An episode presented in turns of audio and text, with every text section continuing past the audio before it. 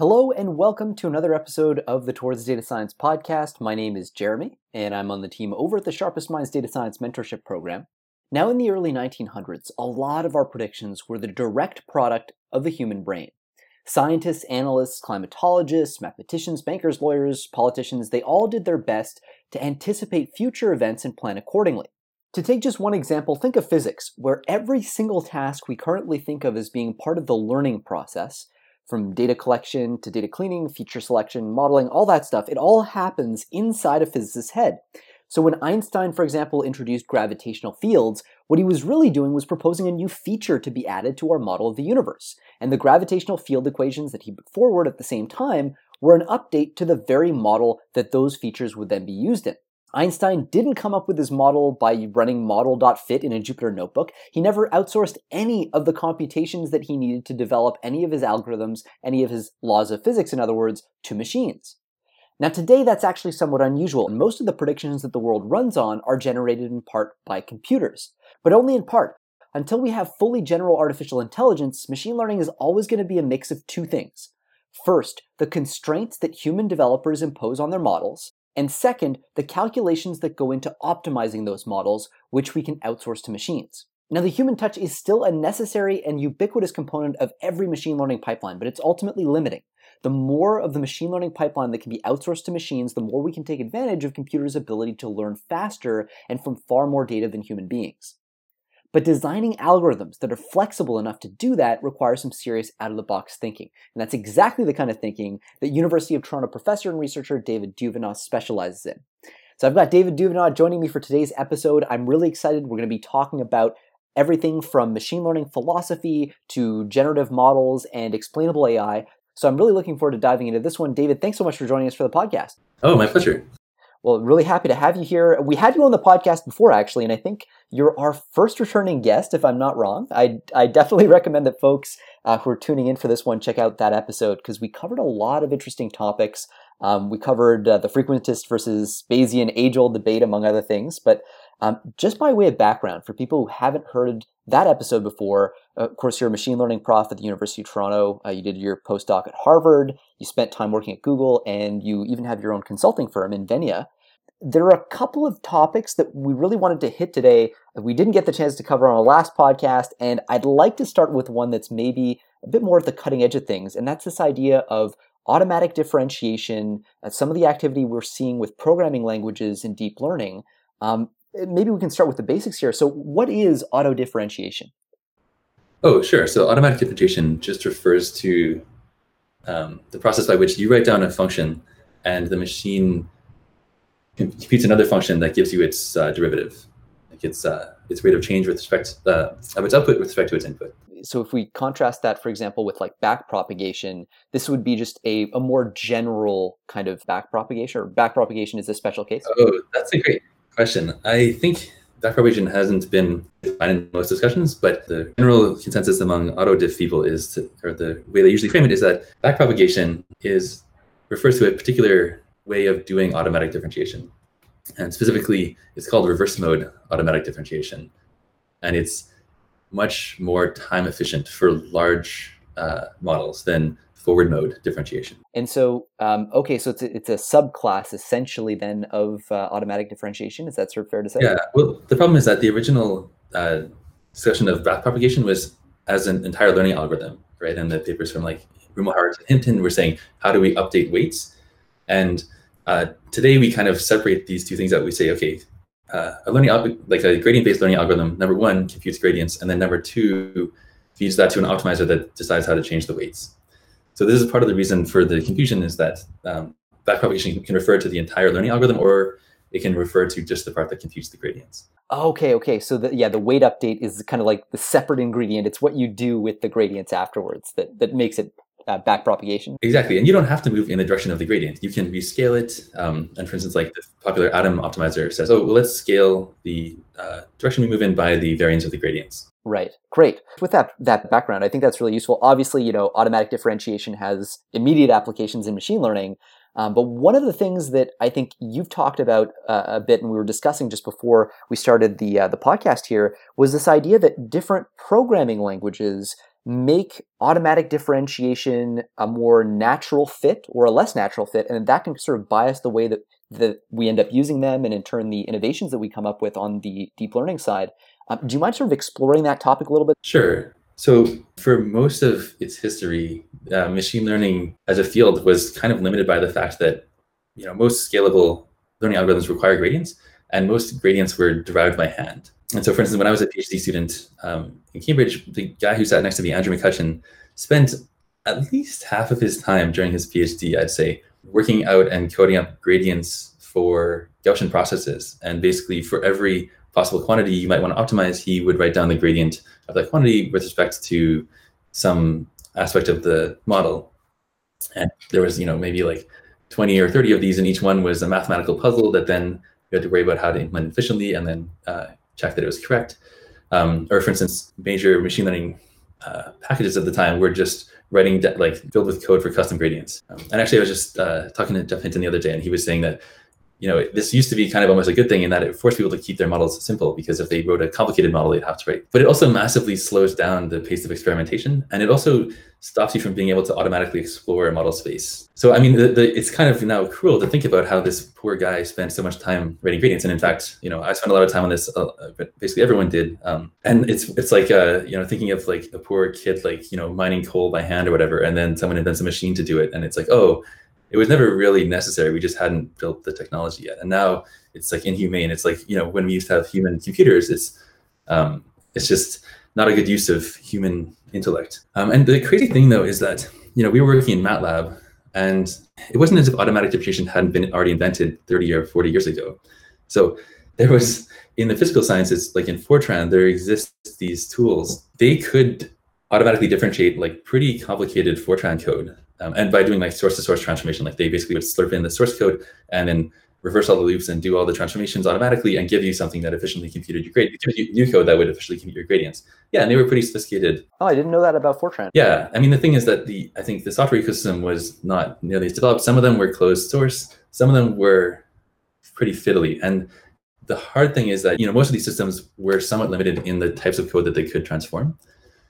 And so, for instance, if you have like complicated uh, if statements or um, sometimes you can end up with like loop conditions or um, like basically you would have to restrict yourself to a sort of simple version of the language that you were writing in. Anyway, the point is that these tools and the math behind these were, you know, mostly entirely worked out pretty early on. And then we kind of went through a little dark ages at the beginning of the field of machine learning um, back, back when everyone used MATLAB, and then again when everyone started using GPUs, uh, when we didn't have good autodiff tools. So the, uh, the the libraries, the languages, the tooling that we use really serve to bias us in specific directions when it comes to which algorithms we end up developing, which strategies we explore. Um, this is potentially, I guess, creating vacuums in various places, right? Where things, ideas that should have been explored by now really haven't. Yeah, I'll say that people made a huge. So when the initial AutoDiff uh, frameworks came to machine learning, like Theano was a big one.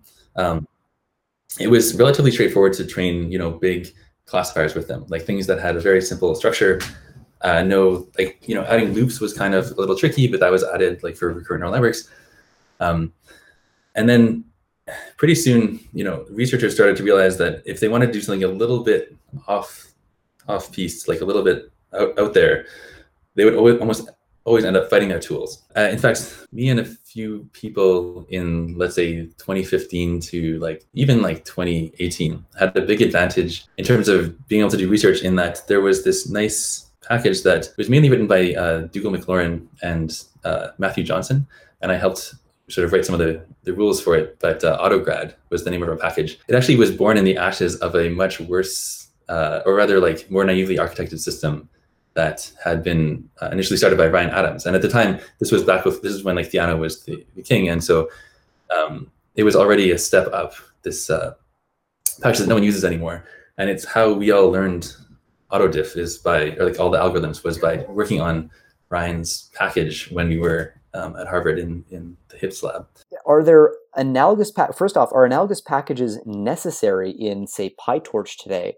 or um, or are there packages for it that get explored and then it, what are the use cases where automatic differentiation really really helps what are some of the significant areas that that's opened up yeah so um, maybe i should give some examples so well first of all i want to say that the origin of autograd so so its genesis, genesis is that Dougal Maclaurin read The Structure and Interpretation of Computer Programs, which is this like seminal text in computer science that basically outlines the case for functional programming and sort of Lisp-like languages and has this very purist style. And I remember Dougal saying to me, like, just sort of sitting on the couch thinking, he's like, David, everything is a function. Lists are functions, tuples are functions.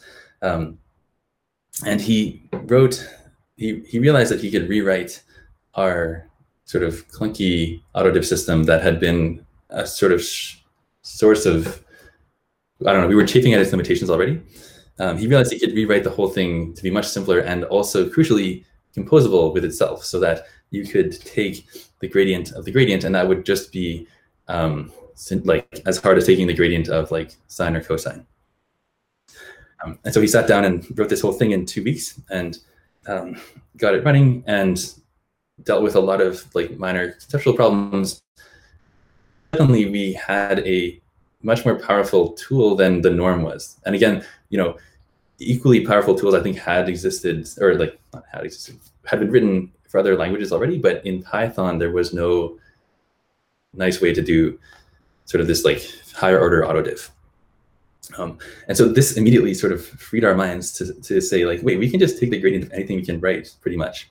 Um, so, and one of the first things we did was Dougal started saying like, oh, well, what if, you know, we were talking about taking gradients of the validation loss with respect to um, the parameters of our model for like um, kernel density estimation or something like that. And and Dougal said like, well, why don't we just take the gradient of the validation loss with respect to our learning hyperparameters, like through training an entire deep neural network. So like a kind of meta learning. Right, exactly. That's what we would call meta learning today. Um, and you know, Jürgen Schmidhuber had uh, you know proposed doing things like this, you know, a long time ago as well. And I guess like, I shouldn't say today because he also called it, I think, meta learning at the time. Um, but I mean, people hadn't. Cons- I, I think uh, people hadn't considered learning through like you know the training dynamics for like hundreds of iterations of like huge neural networks um, at that point. Anyway, the point is, I thought it was not going to work. I thought like, yes, okay, we can certainly compute the gradient. Like the software will work. We will be able to compute the, the gradient exactly, but it must. I thought it just must be too chaotic of a system for that ever to make sense, and that we would just be basically optimizing like a super wiggly function. In which case, the gradient wouldn't tell you about how to make uh, much progress. It would just tell you what all the like local wiggles were.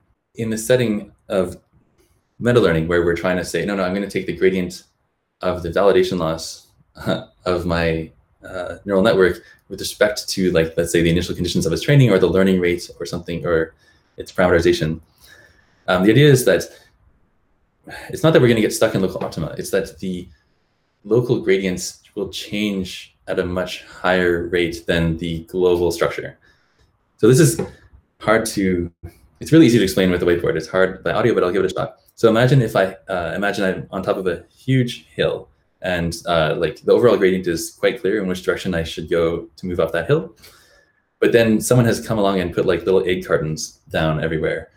Um, and so if I look at the gradient of those egg cartons, they're, um, I mean, there are local minima, but in, in high dimensions, that's not really the problem. In high dimensions, it's just the, the problem is that the variance of the gradients, or rather the scale of the changing gradients is uh, so tiny that they don't really tell you what the overall direction of the hill is very reliably. So sometimes to climb a tall mountain, you have to move through a couple of short valleys. Yeah, but it's more like what if there was jagged rocks everywhere and you were sort of measuring the size of these jagged rocks to say which direction pointed upwards in the mountain? Yeah. They would just be pointing you all over the place and they would be changing so quickly, it would be hard to average them. So uh, and it turned out actually, we, when he did literature, um, some an amazing guy, Barak Pearlmutter, um, who had actually written about this in his thesis, and he had said, and he's one of the early autodiff pioneers, and he had actually uh, characterized this and found that um, actually, sort of me and Dougal were both right in that for high learning rates, when you train a neural network, the dynamics are chaotic right? And people talk sort of like Elias Etzinger talks about how you, when you're training, you want to be on the edge of chaos. You want to have learning rate as large as it can be, but still have stable, um, or still have convergence. Yeah. And so anyway, uh, so Barak Pearlmutter had actually run these experiments to ask like, okay, what does this optimization like, landscape look like? And what, what it looks like is for low learning rates, for small learning rates, it's a nice smooth curve that's very easy to optimize with gradients. Um, and then for at some point there's a phase transition, and for high learning rates, it becomes this chaotic system for which the gradients just go up and you know you know plus a million and then minus a million plus a million, um, and it's basically impossible to ever like the gradients just doesn't help you very much there. And if you and gradients don't help you, then in high dimensions you just really can't make any progress. Um, the point is that that was one of the early instances where you know just being able to take gradients through stuff we had written actually turned out to be sort of more powerful than at least I had thought. Um, and so we wrote this paper. It was called um, uh, Gradient-Based Hyperparameter Optimization through Reversible Learning. And we spent a lot of time talking about how, you know, the big problem with this approach is that you need a lot of memory to, to store all the steps on the forward pass. So you can actually, you can actually retrace those uh, steps by running the optimization backwards and having like a few little hints to, to correct that. Um, anyway, and so this like of course, we all have a little bit of Schmidt in all of us, and I like to think of this as like, you know, one of the first uh, meta learning papers, although we didn't have the foresight to name it um, as sexually as the paper that came out a year later of learning to learn by gradient descent by gradient descent, uh, which you know it's not the same thing, but it's a pretty similar idea.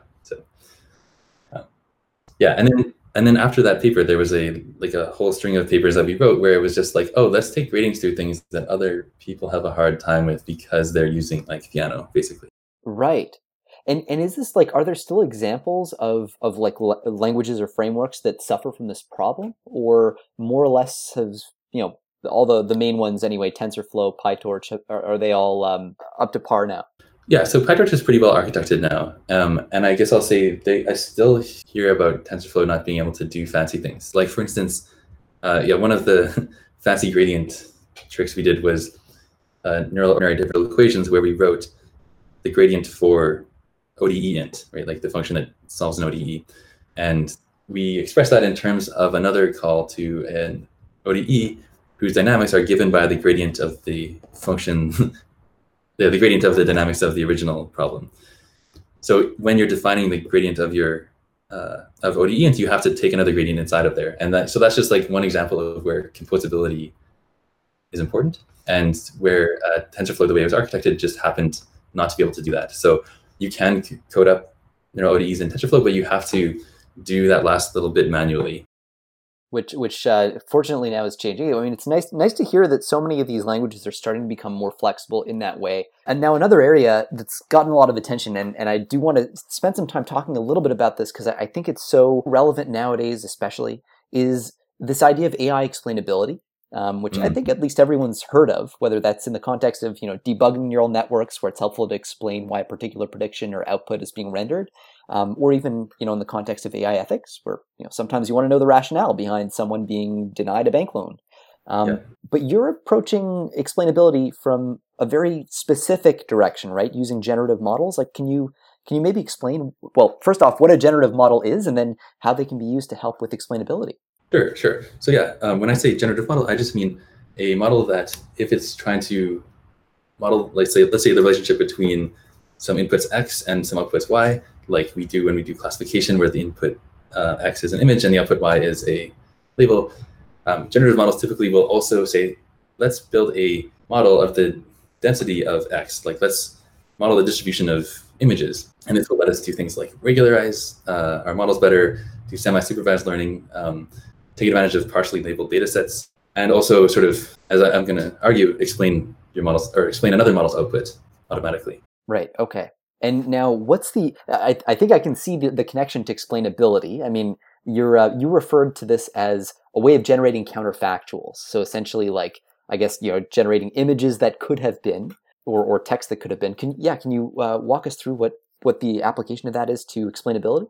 Sure. So one thing I want to say is that the standard approaches to explainability usually take the gradient of the ex- the output of your function and uh, with respect to the inputs. So these are called saliency maps, which is I think kind of cheating because you're just calling your answer salient. Um, but um, that that's sort of been like the bread and butter of explanation of say image classifiers. As you say, how would I need to change the pixels so that I uh, you know get uh, change the output label, right? So yeah, so specifically they they talk about like backprop to the inputs, and that, what they mean by that is taking the gradient of the log probability of the class label with respect to all the um, pixel colors.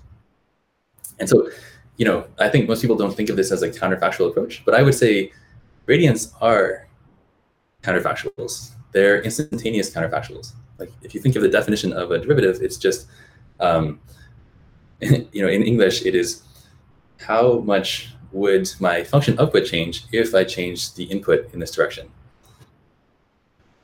So um, yeah, so I would say we're already using counterfactuals as sort of the standard way of explaining almost all of our machine learning methods. And I'd say the unsatisfying part about this is that they only ask about instantaneous changes. So they don't answer this question of, uh, you know, what if this I replaced in this image this seagull with a dog or something, right? That's just something that the gradient isn't going to meaningfully tell you the answer to. So that you know, I'm not the only person, uh, you know, making these arguments, but uh, the point is that gradients are a great starting point uh, to explain the output of our classifiers, and they just where they break down is a sometimes the way in which we might have to change an image to make the uh, output different is sort of implausible. It's like if I have an image of an elephant and then I start changing it to uh, turn the you know turn the elephant into some big massive white noise or something like that. It's you know it's not really clear. It's not, I think that's a bad explanation because it's not plausible. It's you know uh, so maybe we can talk a little bit about what it, what maybe it means for something to be an explanation. Yes, yeah, absolutely. That yeah, that does seem central to this. Yeah, so I think it is kind of crazy. Like at the beginning of every field, of course, it makes sense that we sort of need to grope around in the dark before we define things and really know what we're talking about.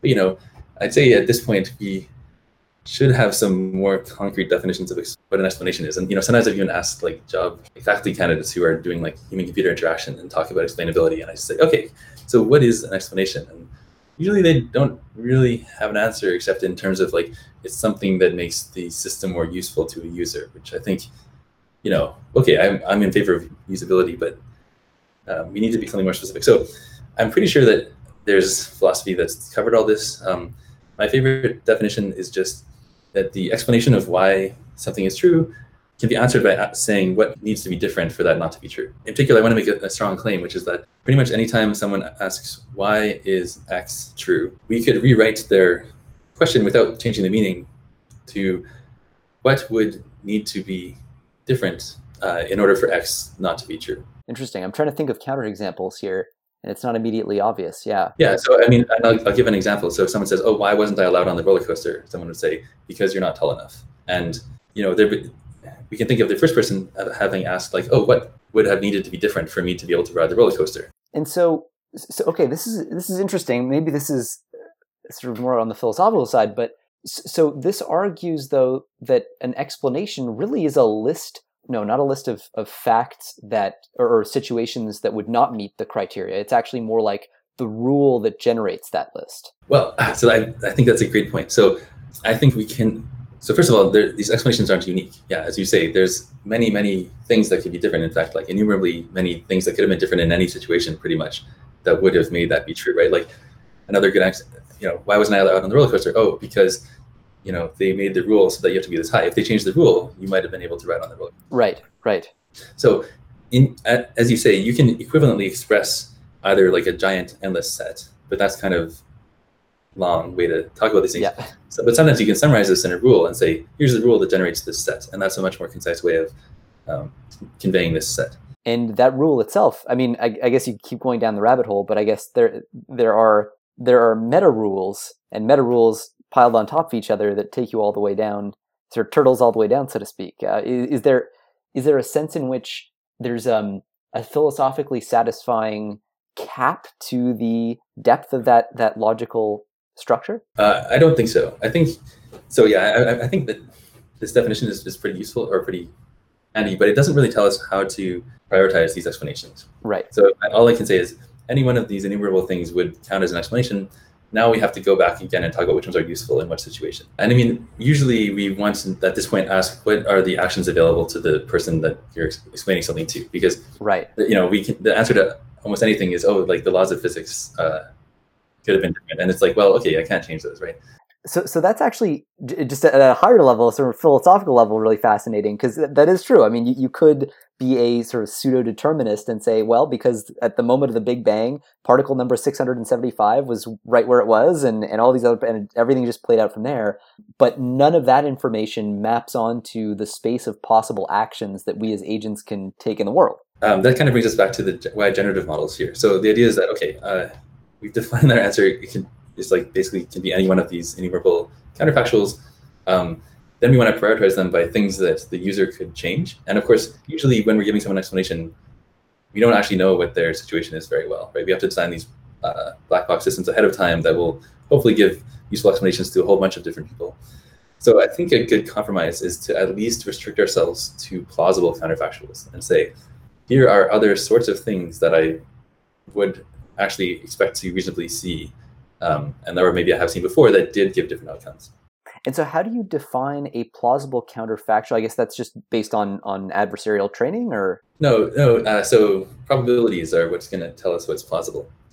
So, uh, you know, maybe we can define plausible as something like a, you know, meeting some threshold of like at least some small probability of being possible. It was, uh, you know, why did my image detector uh, say this is a dog? Well, like a plausible alternative image would be one in which it's like there's the dog is replaced by like the background or something like that, or a cat or something. And like a bad explanation would be one where it just like shows like some like white noise or some crazy impossible object or something like that. And the generative model is what's going to constrain this uh, space of counterfactuals to be things that have like moderate probability, at least some probability under our, our learned distribution over inputs. Okay, and so this really is then where that generative model becomes important, is in in determining what plausible means or what things are plausible, essentially. Yeah. Okay. Yeah. What kinds of ex- explanations or explainability statements can then be be made once we start using a generative model to to create these counterfactuals and then essentially to probe a, an existing, say, classifier or regressor? Yeah, that's a great question. And so here things are a little bit wide open, and we have a few sort of approaches that I think are work pretty well. But I'd say this is kind of where the field is at, and not like I think the question you're asking right now is one that's kind of not well answered by the field right now. So we have a few uh, standard approaches. So one is to say again this like gradient-based instantaneous counterfactual.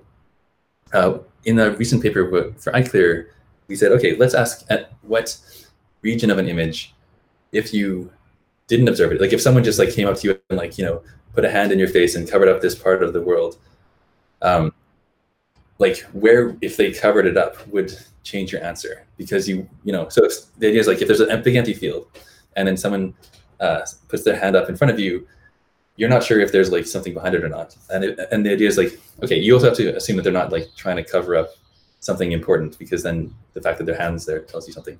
Um, so if part of the image was missing at random, which part of the image would uh, being missing would most change your prediction? And, and so if you kind of search over parts of the image that you could remove in this way or somehow like mask, then you end up masking the important part, like the crux of the evidence.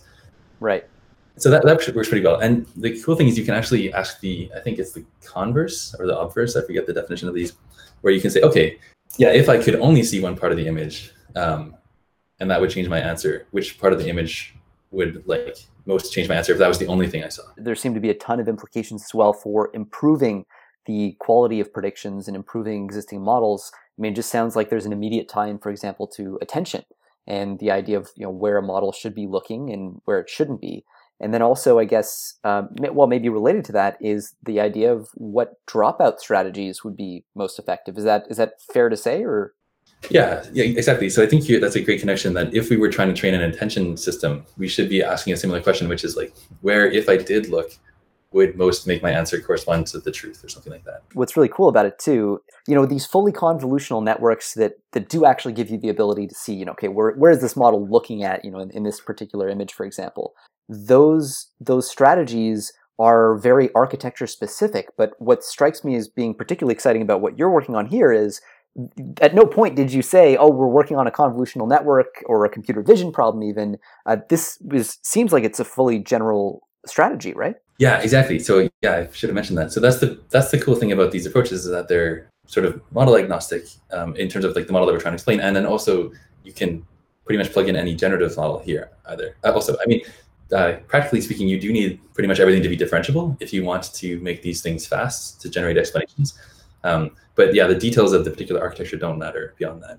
So I find that really interesting because it, it, does seem like a, a, major through line in all your research. Where you know, when I spoke to um, to your uh, student Will uh, earlier, you know he was he was talking about this idea of um, uh, generalizability, essentially being able to uh, you know make generative models that could leverage some architectures that previously couldn't be leveraged through his, his energy based approach, the, the one that you've been exploring together. And um, it just seems like this is coming up over and over. Where you know, earlier you were talking about programming languages that can propagate gradients through optimizers, just sort of like breaking a lot of the um, the shackles, the framework that we've been using for a long time in the machine learning community um, to sort of open up the space of possible optimization schemes. Is that is that sort of like the, a, fair assessment of what your global research um, goal is? Well, I'd say it's more like a research cheat code where you know, there's a, a, series of papers that we could write because we had these slightly more general tools that people, I'm, i think, you know, most of the ideas that we were writing about, I think other people had thought of them. Um, and it just was such a pain. Like I remember explaining some of these ideas to people saying, oh, we're going to take the gradient through the variance of our gradient estimator. And they're just kind of going like, oh man, I guess if you do a stop gradient here and you, you know, initialize this thing this way and sort of imagining how they could coax like Theano or like whatever package they were using at the time to do such a thing. And it's like, oh, free your mind. Like, just think about it in terms of math. Like, we, we're not afraid of writing the gradient in front of anything in math because we know it'll exist as long as the function is differentiable. So, um, I think it was one of these things where having sufficiently good tools just lets you spend more time at the conceptual level without stopping and compulsively thinking like, but can I code this up in TensorFlow? Right, because I guess there's um, there are two different kinds of constraints that uh, historically have been applied to machine learning models. Like one of them is uh, what what I might think of as like an intentional architectural constraint, something like what we see with convolutional networks, where you know we recognize that the image data has this symmetry that it's translationally invariant, and so therefore, why don't we hard code essentially that symmetry as in the form of basically like a prior as an architecture in our neural network? And say, okay, we'll take advantage of that. We'll spare the neural network the need to actually learn that translational invariance on the fly. And as a result, we'll essentially like give it a big leg up and make this model, you know, much, much faster, much more effective in that context. But then there are these other arbitrary constraints that are a little bit more subtle and less obvious that you alluded to earlier when we were talking about programming languages and the interaction between our tooling and the models that we build. And that seems like a much more pathological kind of constraint. It's not something that reflects you know what what we might assume through through reason through through sort of the logic and life experience our models could actually benefit from right? Yeah and i want to say that i think the old guard like the original autodiff people for instance and like a lot of the programming languages community i think probably look on at the machine learning and deep learning communities with kind of thinking that we're sort of hilarious and sad for having such limited tools because they sort of already did all this uh, in the 80s and 90s and uh, for instance or in 2001, uh, Gerry Sussman and one other person, I forget, um, released this amazing book and software package called The Structure and, and, Interpretation of Classical Mechanics, where they basically had, you know, fully fledged automatic differentiation, uh, differential equation solvers, symbolic manipulators, um, such that they could write down, for instance, like Maxwell's equations in code and then automatically prove different uh, implications or like, I don't know, corollaries.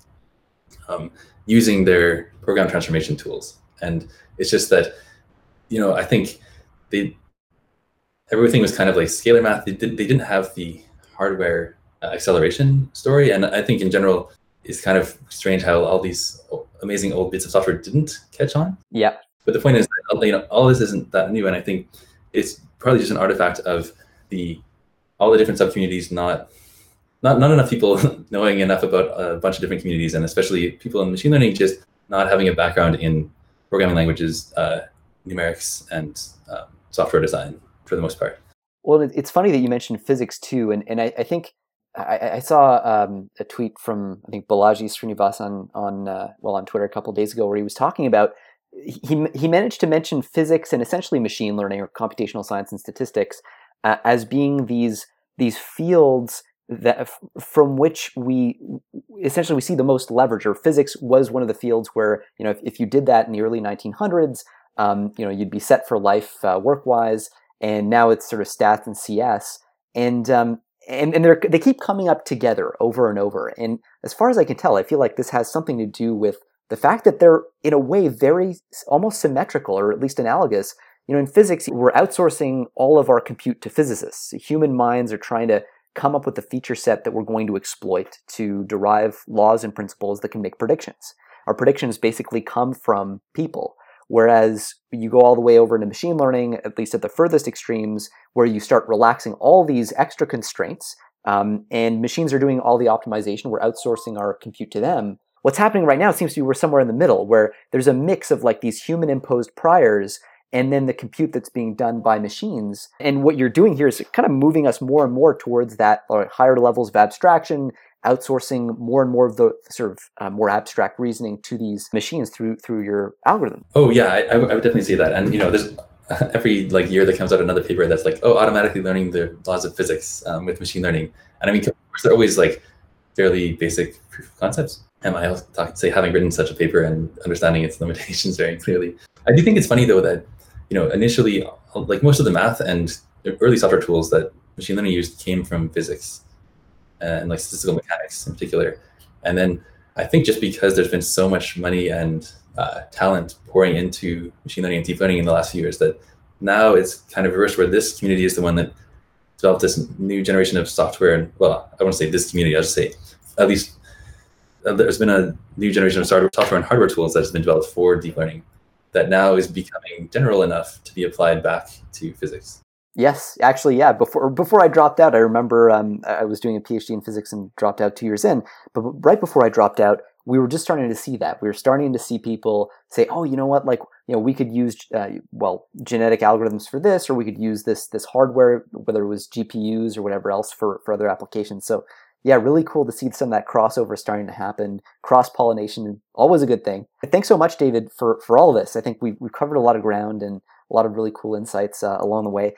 Do you mind sharing your um, your Twitter handle? Sure, it's just David Duvenaud, my full name. So um, I guess you have to spell my name, which is uh, my last name is D U V E N A U D. And um, we'll provide a link to that in the blog post that'll accompany this podcast as well. Uh, David, thanks so much for joining us for this. This was great. My pleasure, Jeremy.